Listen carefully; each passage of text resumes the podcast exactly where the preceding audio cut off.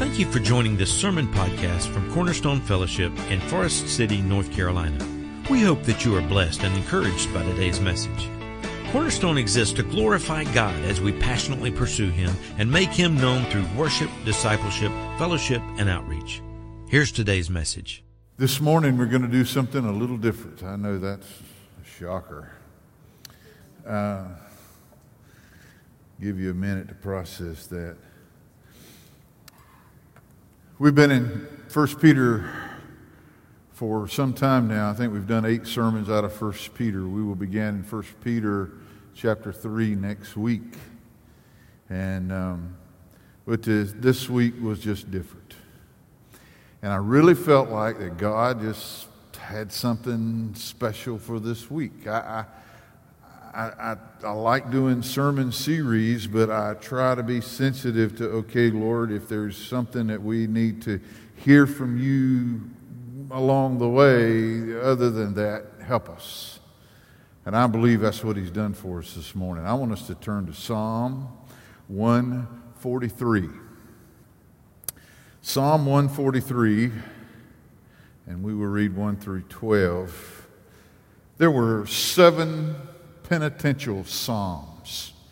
These were psalms where David went before God and just cried out and, and, and said, I'm undone, Lord. I, my life is a mess, but I, I made it. I need forgiveness, God. I, I need for you to to speak to me with your mercy and your loving kindness. That word hesed, we will find it here today. I, I need for you to, to hear me, God. I, I, I don't deserve to be able to talk to you. And if you come to me, Lord, with just justice alone, with only righteousness alone and not mercy, I'm done. I'm done. I didn't come seeking justice today, God. I, I need your mercy. He cries out to him. Let's read together. Psalm 143, beginning in verse 1. Hear my prayer, O Lord. Give ear to my supplications. Answer me in your faithfulness and in your righteousness if, if, if our conversation depends on mine, it's over now. I, I, I, come to you pleading, Lord, for something from you that, that's got to be based on your righteousness and your faithfulness. I deserve nothing. And do not enter into judgment with your servant, for in your sight no man living is righteous. For the enemy has persecuted my soul. He has crushed my life to the ground. He has made me to dwell in dark places like those who have been long dead. Therefore, my spirit is overwhelmed within me, and my heart is appalled within me. I remember the days of old. I meditate on all your doings. I muse on the work of your hands. That's not a word we use a lot. Ah, muse is not thinking. That's just where you go to amusement park. Isn't that amazing? In, a, in our country, when you want to just not think, we even have parks designated. You pay to get in them, where you can go and not think. And you wind up on a roller coaster that's a thousand feet high. You leave your lunch there. That's why they call it a amusement is to give deep thought to this. He said, I remember the days of old. I meditate on all your doings. I muse on the work of your hands. I stretch out my hands to you. My soul longs for you as a parched land.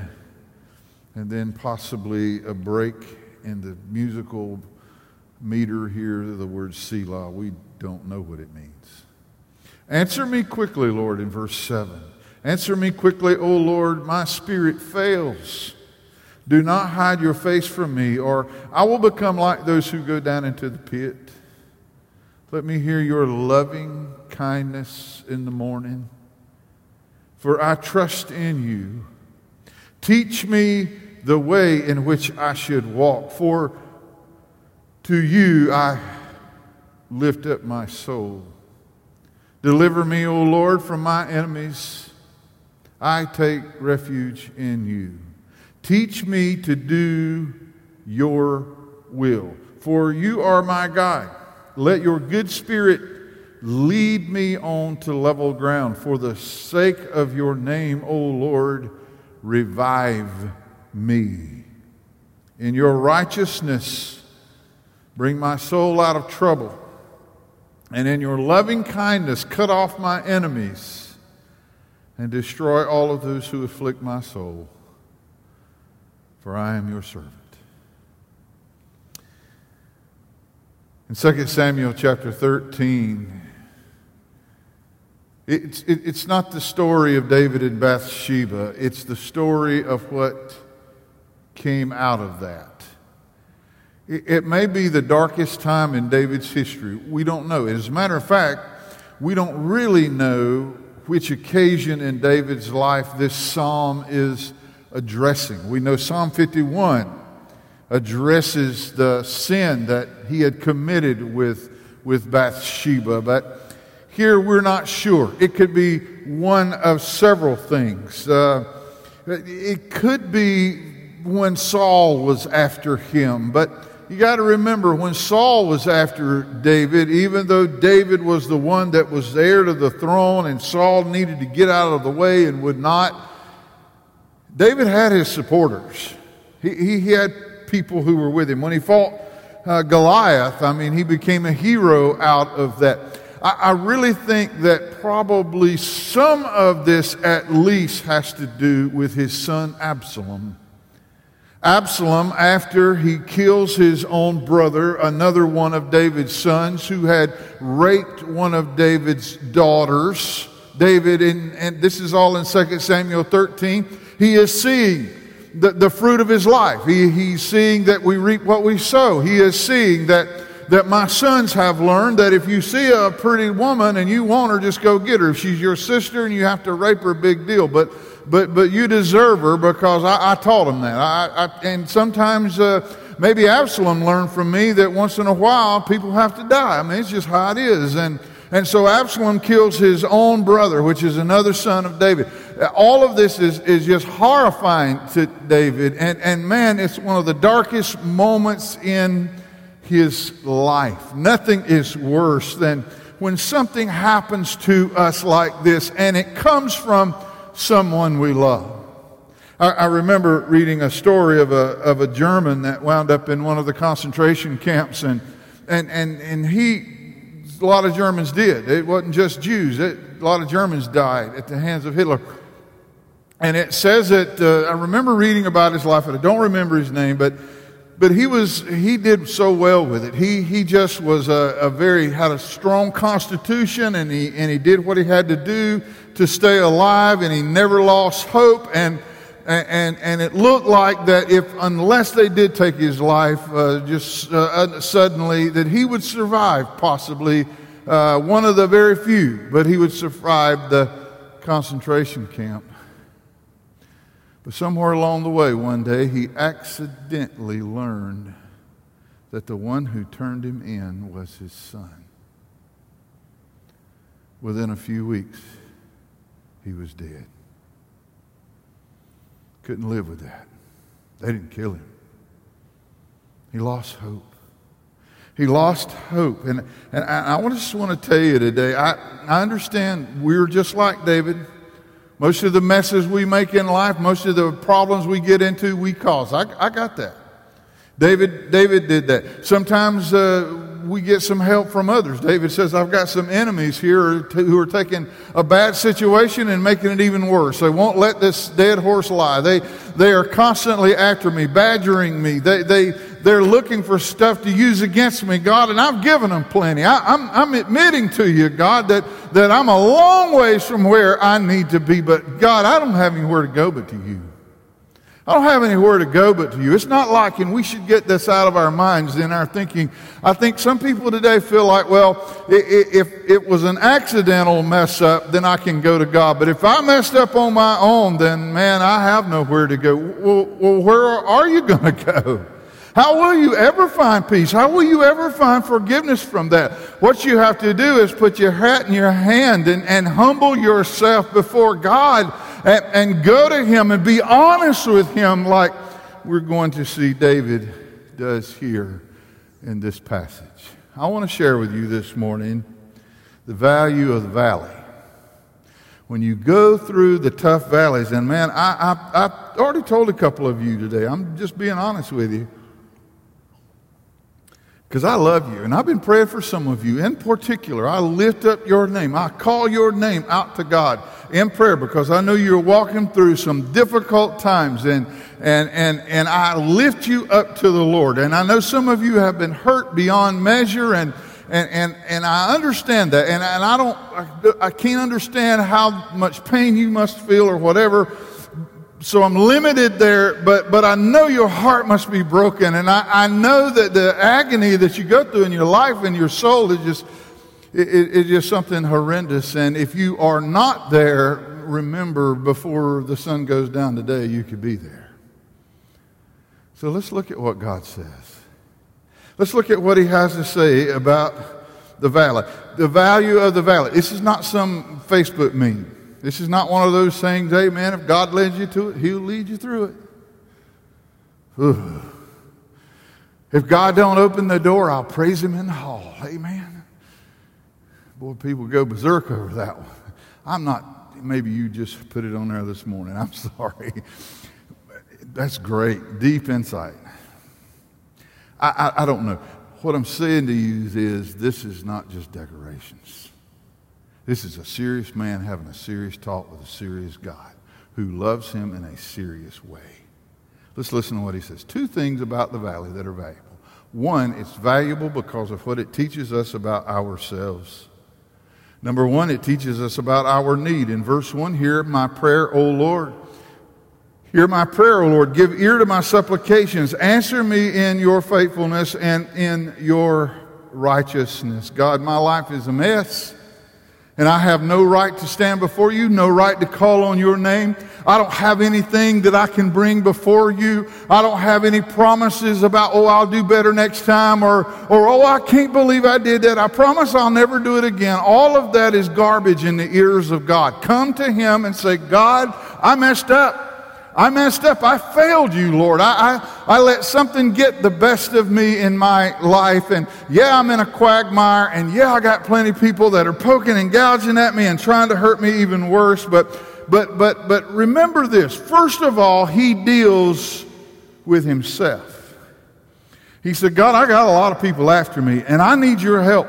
And they would love nothing more than to see me annihilated forever. They'd love to see me go down in the pit. They'd love to see me just disappear like those who have, who have died and, and, and have gone to the grave, God. I've got all of that. But let's first of all deal with me because none of us are facing anything in our lives that, that we can just look at God and say, well, God, that's just totally not my fault at all. I mean, I, I can just tell you when you walk through some of these valleys, if it has to do with maybe some failure in our life, no matter how long ago, we have to deal with that first of all. Deal with that first of all. Uh, he says, Answer me in your faithfulness. And see, as in your righteousness. In Psalm 7, if you read it, you'd see David declaring, his, his innocence that God, I'm innocent and these people are after me in Psalm 7 and, and they mean to do me harm, but here's totally different. He says, God, I'm guilty. I, I, I've helped cause some of the mess that I'm in. Secondly, he talks about not only it teaches us about our need, we learn something else about ourselves, and that's our sinfulness. He says, And do not enter into judgment with your servant, for in your sight no man living is righteous. No man living is righteous. Oh man, in our world today, I hear so many cries for justice and, and I want things to be set right. I can tell you, if we all, every human on this planet, had the opportunity to go before God and take every grievance we have if we knew that along with that, every one of our shortcomings and failures was going to come with that, that all of that was going to come out as well, there's not one of us that would go before God and say, God, I demand justice. We don't want justice. We need mercy. We need His grace and we need His mercy. And, and, and David, again, like I said, he's going to get to those who are gouging and probing at him and, and trying their best to ruin his life. But he said, God, I, I first of all had to deal with what I did to my own life, God. I'm probably my worst enemy.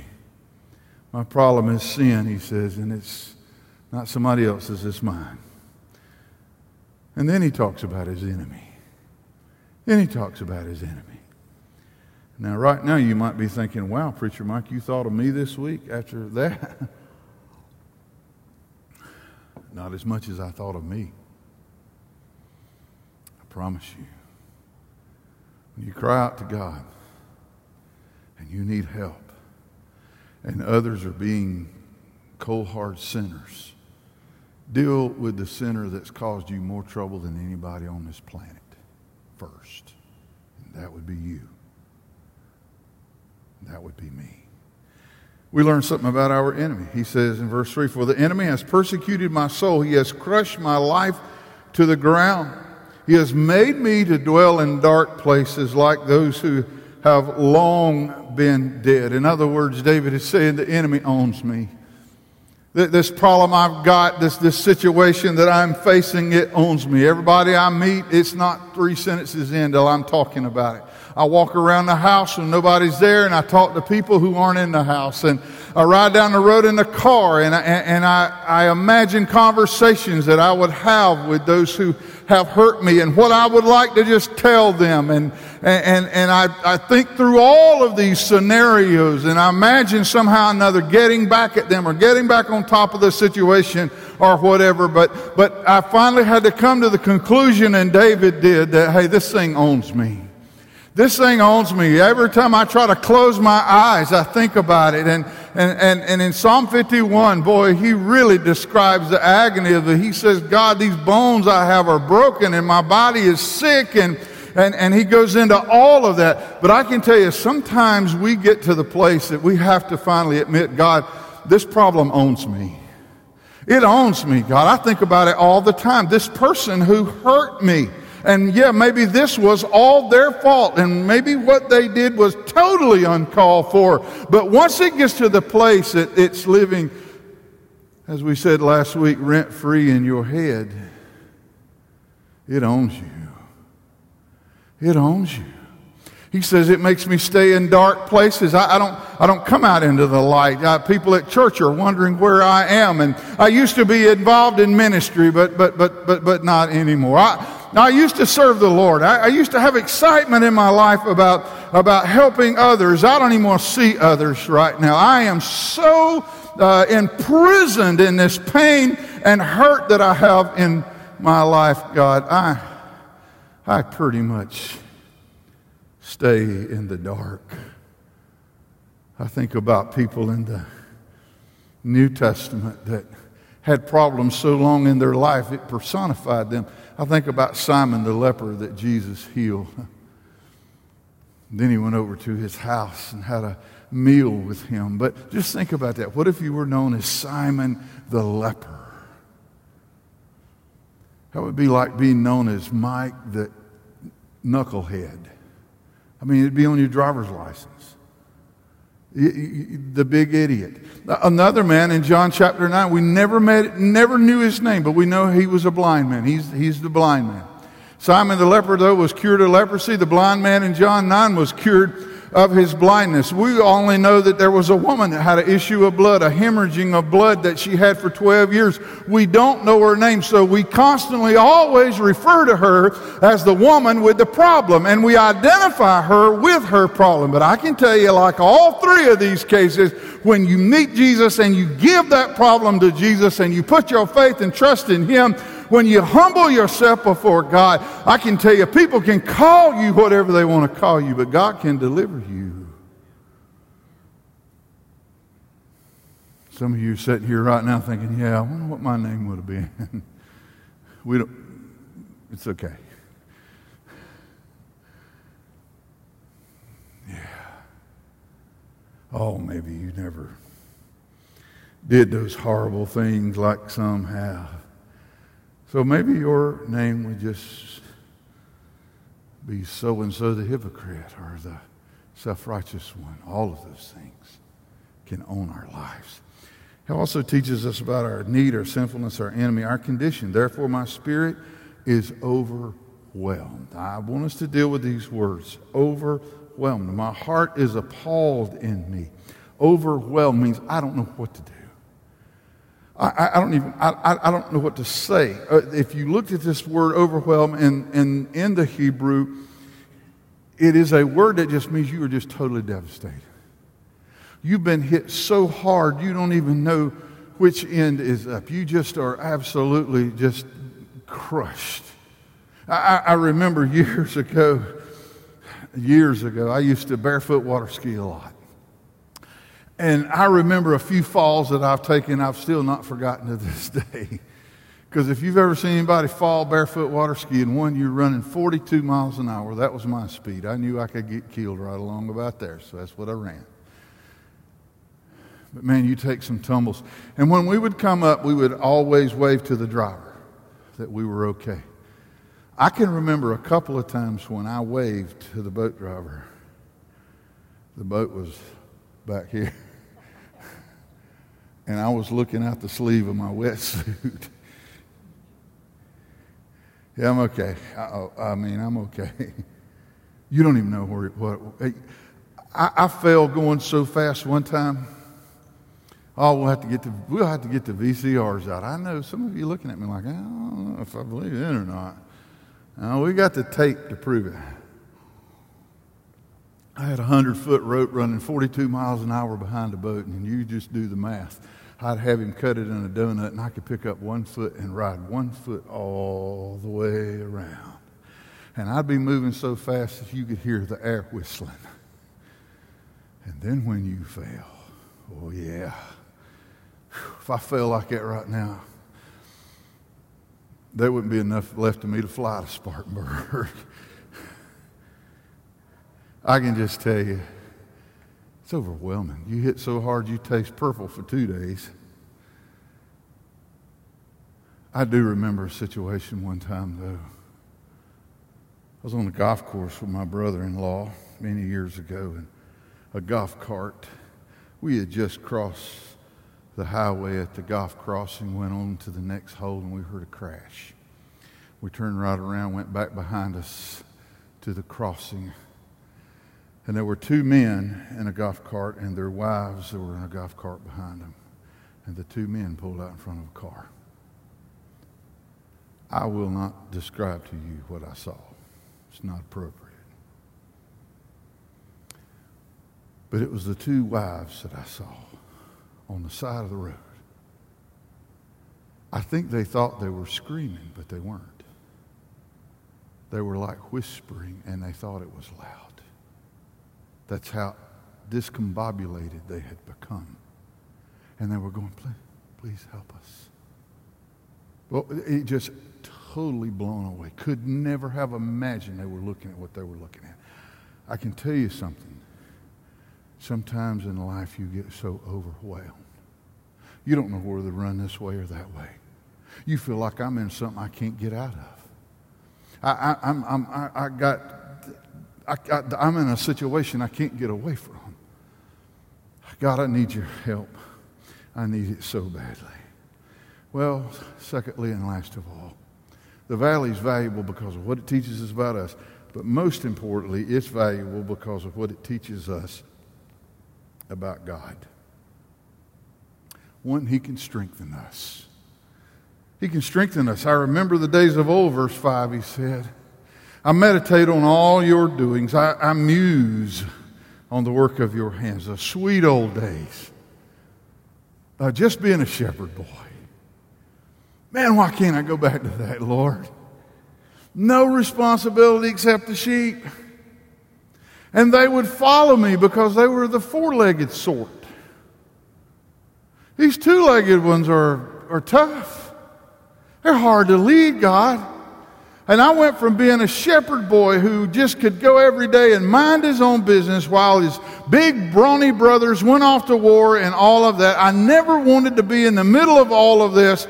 Then I go from that to standing before men that are 10 foot tall and, and fighting armies that, that are way bigger than mine. And, and then I wind up becoming an enemy of the king himself. And then later on, my own son, my own flesh and blood, turns against me and tries to under mine the throne from me.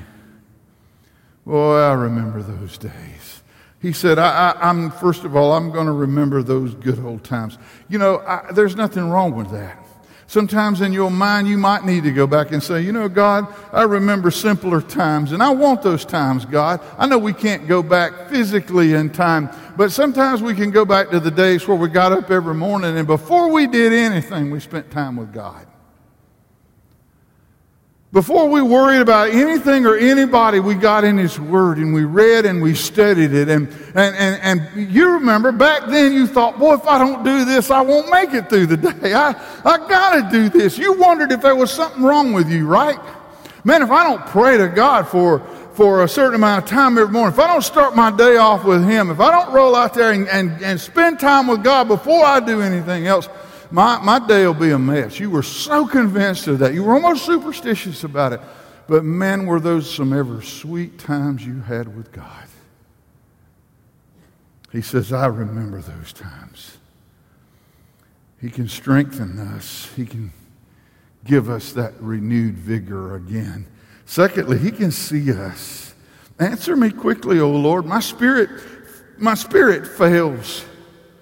Do, do not hide your face from me, or, or I will become like one of those who, who goes down in the pit, God. Don't, don't hide your face from me.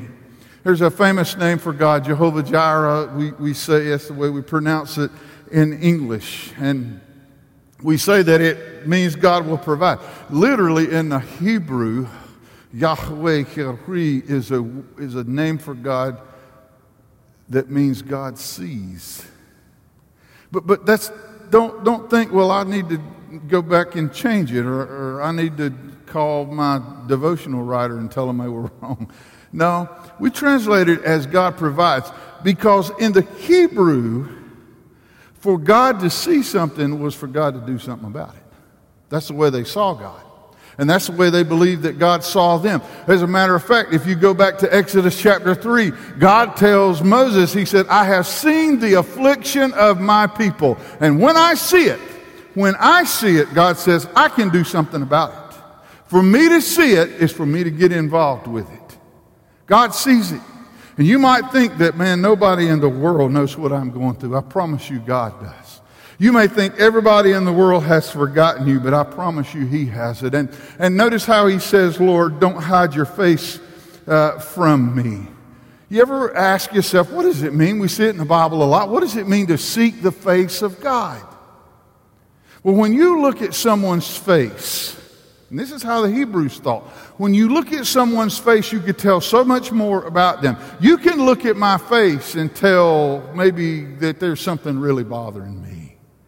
You become intimate with me when you look at my face. My face says a lot of things. You're never going to look at me and say, Hey, I knew you were upset. I saw your big toe. Ooh. It tells you nothing about me. But this right here does. And the Hebrew people believe that the, that the face of God, when you sought his face, you were looking for intimacy with him. God, I know how I feel. I want to know how you feel. I've heard how others feel. God, I want to know how you feel about it. I want some intimacy with you, God. Don't, don't, don't, don't turn away from me. Look at me, God. Please don't hide your face from me. I, I need that level of intimacy with you. He can strengthen us. He sees us. He can love us. He said in verse 8, Let me hear your loving kindness in the morning. There's our word.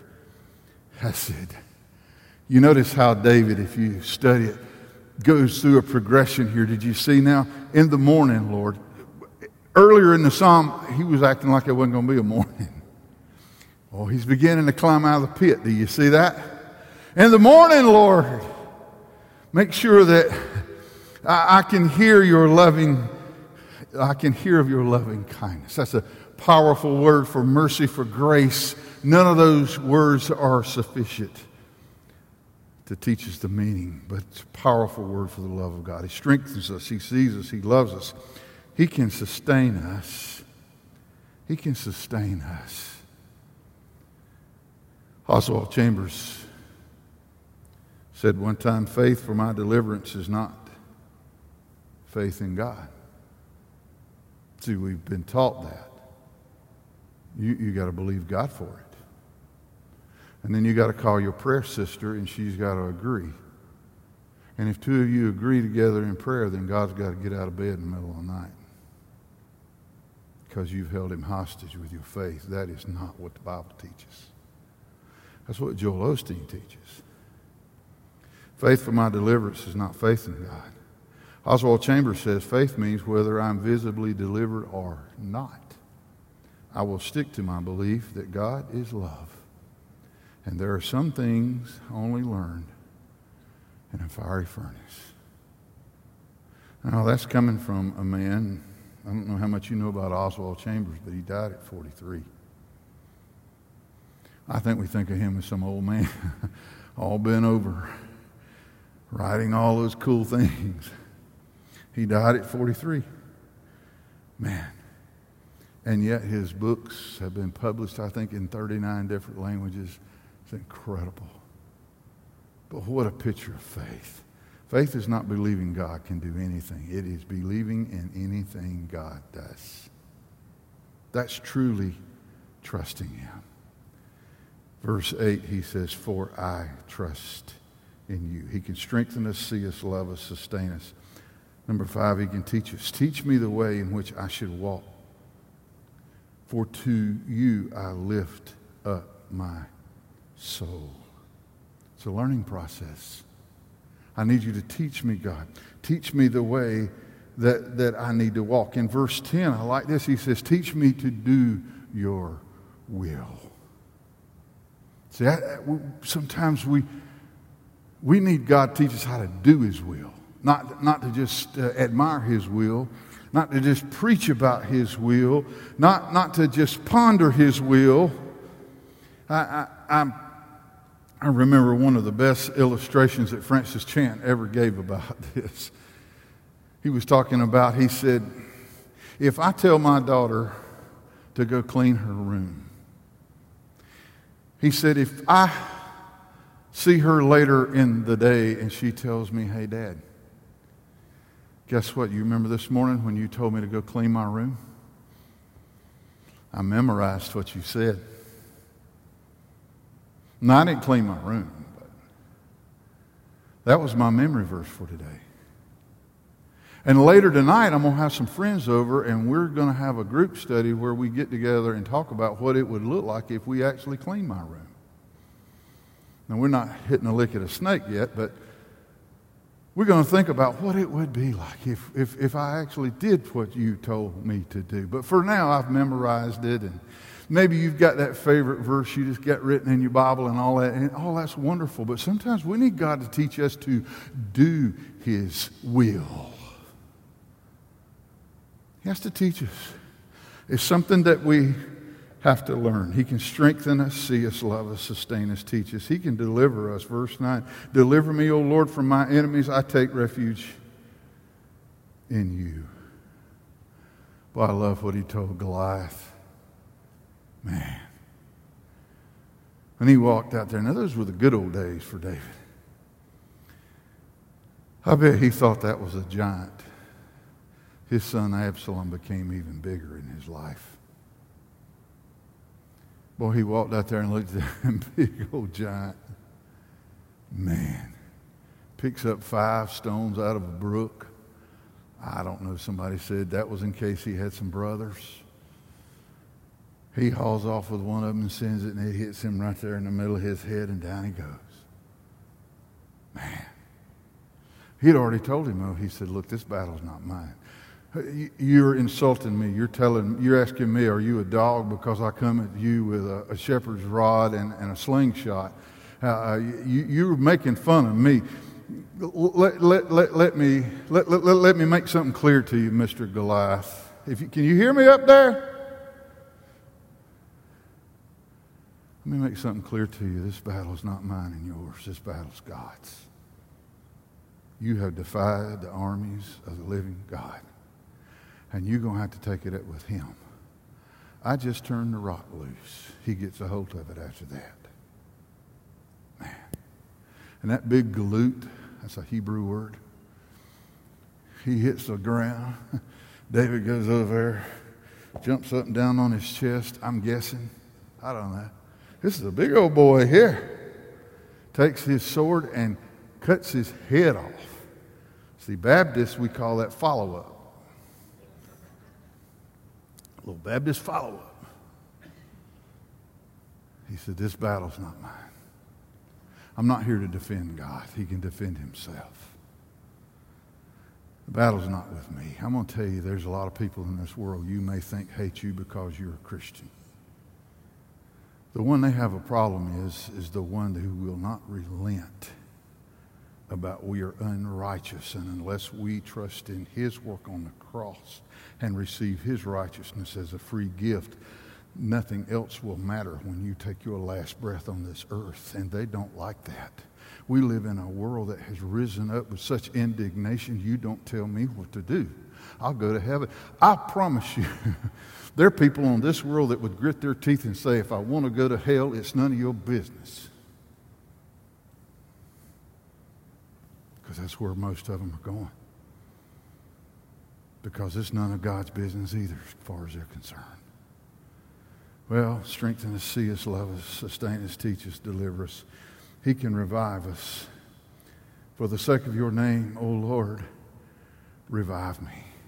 Not so our church will be bigger, not so we'll get back on the track, not so that we'll have big crowds, not so that we can pay off debt, not so that, uh, that we'll go back to the glory days when we used to have a full house all the time and, and, and singings on Sunday night with a packed group and all of that. No, revive me, God, for, for your sake, Lord, for your name's sake. I am down here bearing your name, God, but I'm taking it in vain. I am claiming to be a victorious Christian who lives by your power and might and not my own, but right now I'm not doing too good with it, God. So for your own sake, God, please revive me. Number eight, he can lead us in verse 11. In your righteousness, bring my soul out of trouble. Number nine, he can protect us. In your loving kindness, cut off my enemies and destroy those who afflict my soul. See, I tell you, he would get to them. But first, he knew he had to deal with himself. And then, last of all, God can use us. He says, For I am your servant. You may think, man, gone too far. No matter how much I'm willing to own my part in this mess, Pastor Mike. This bad marriage, this bad relationship, this situation, this legal matter, whatever it might be in your life, no matter how much of it I'm willing to own, I, I can't get anybody else to own any of it. I try so hard to change them and I can't. Start back with you. Say, God, I need you to forgive me, first of all. Forgive me for what I've done. And then cry out to God like David did. Did you notice how he kept all through the psalm? And I hope you'll go home because, man, we just scanned it. We just scanned it. We'd be here all day if we were going to really expound this psalm. We just we just scanned it. T- tonight over at Crestview, I got to speak for 15 minutes. That would be worth coming over there for, just to see that happen, right?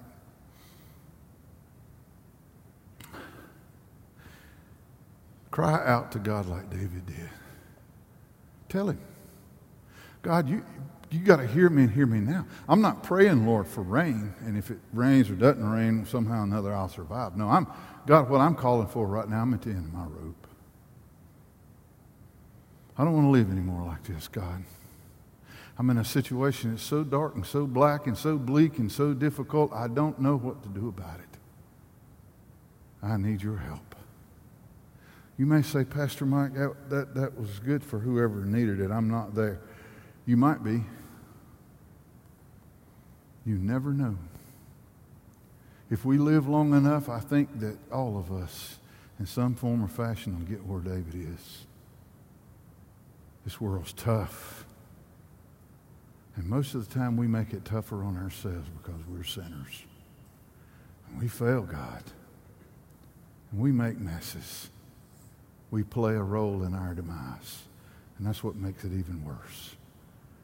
But God is awesome. Let's pray together. Every head bowed, every eye closed.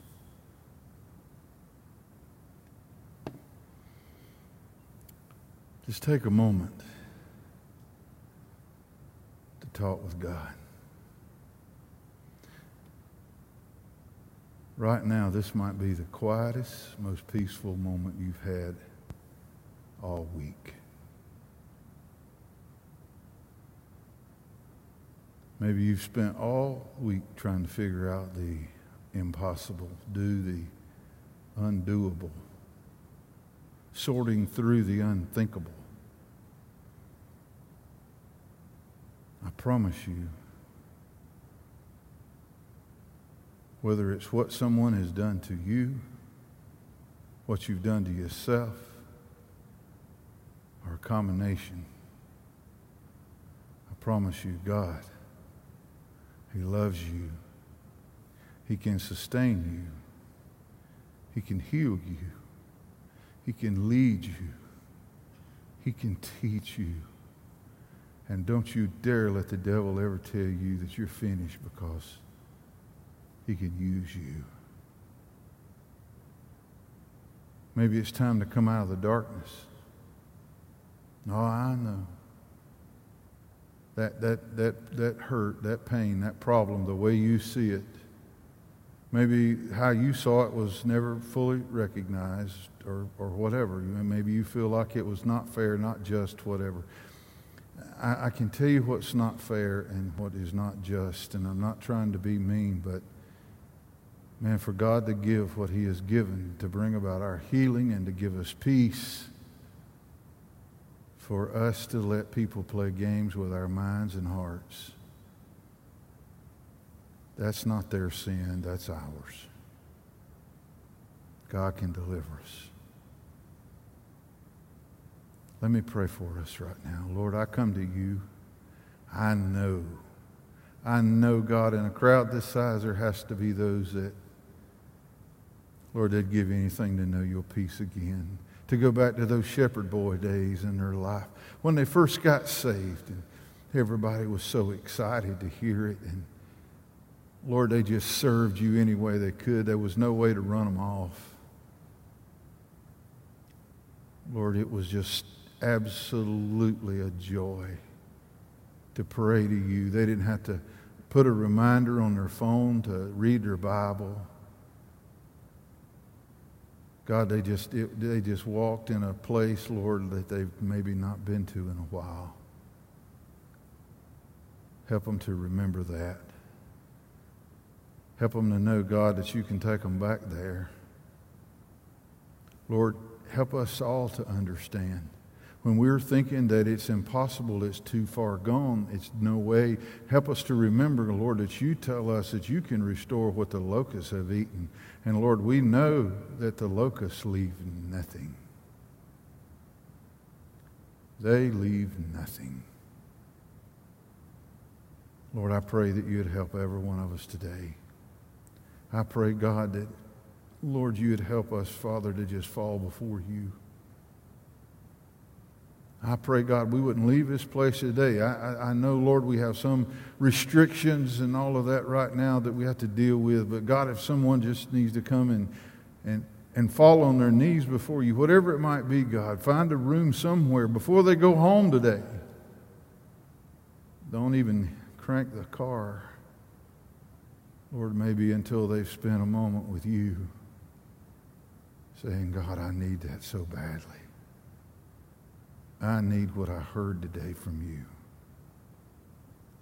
Lord, remind us. Remind us of these things. Thank you, Father, for speaking to our hearts. In Jesus' name we pray. Amen.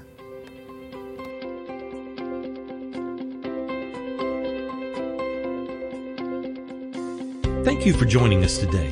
If you have any questions or would like to know more about Cornerstone, please visit our website at servantsway.com or email us at office at servantsway.com. Cornerstone Fellowship is located at 1186 Hudlow Road, Forest City, North Carolina. Please join us again next week.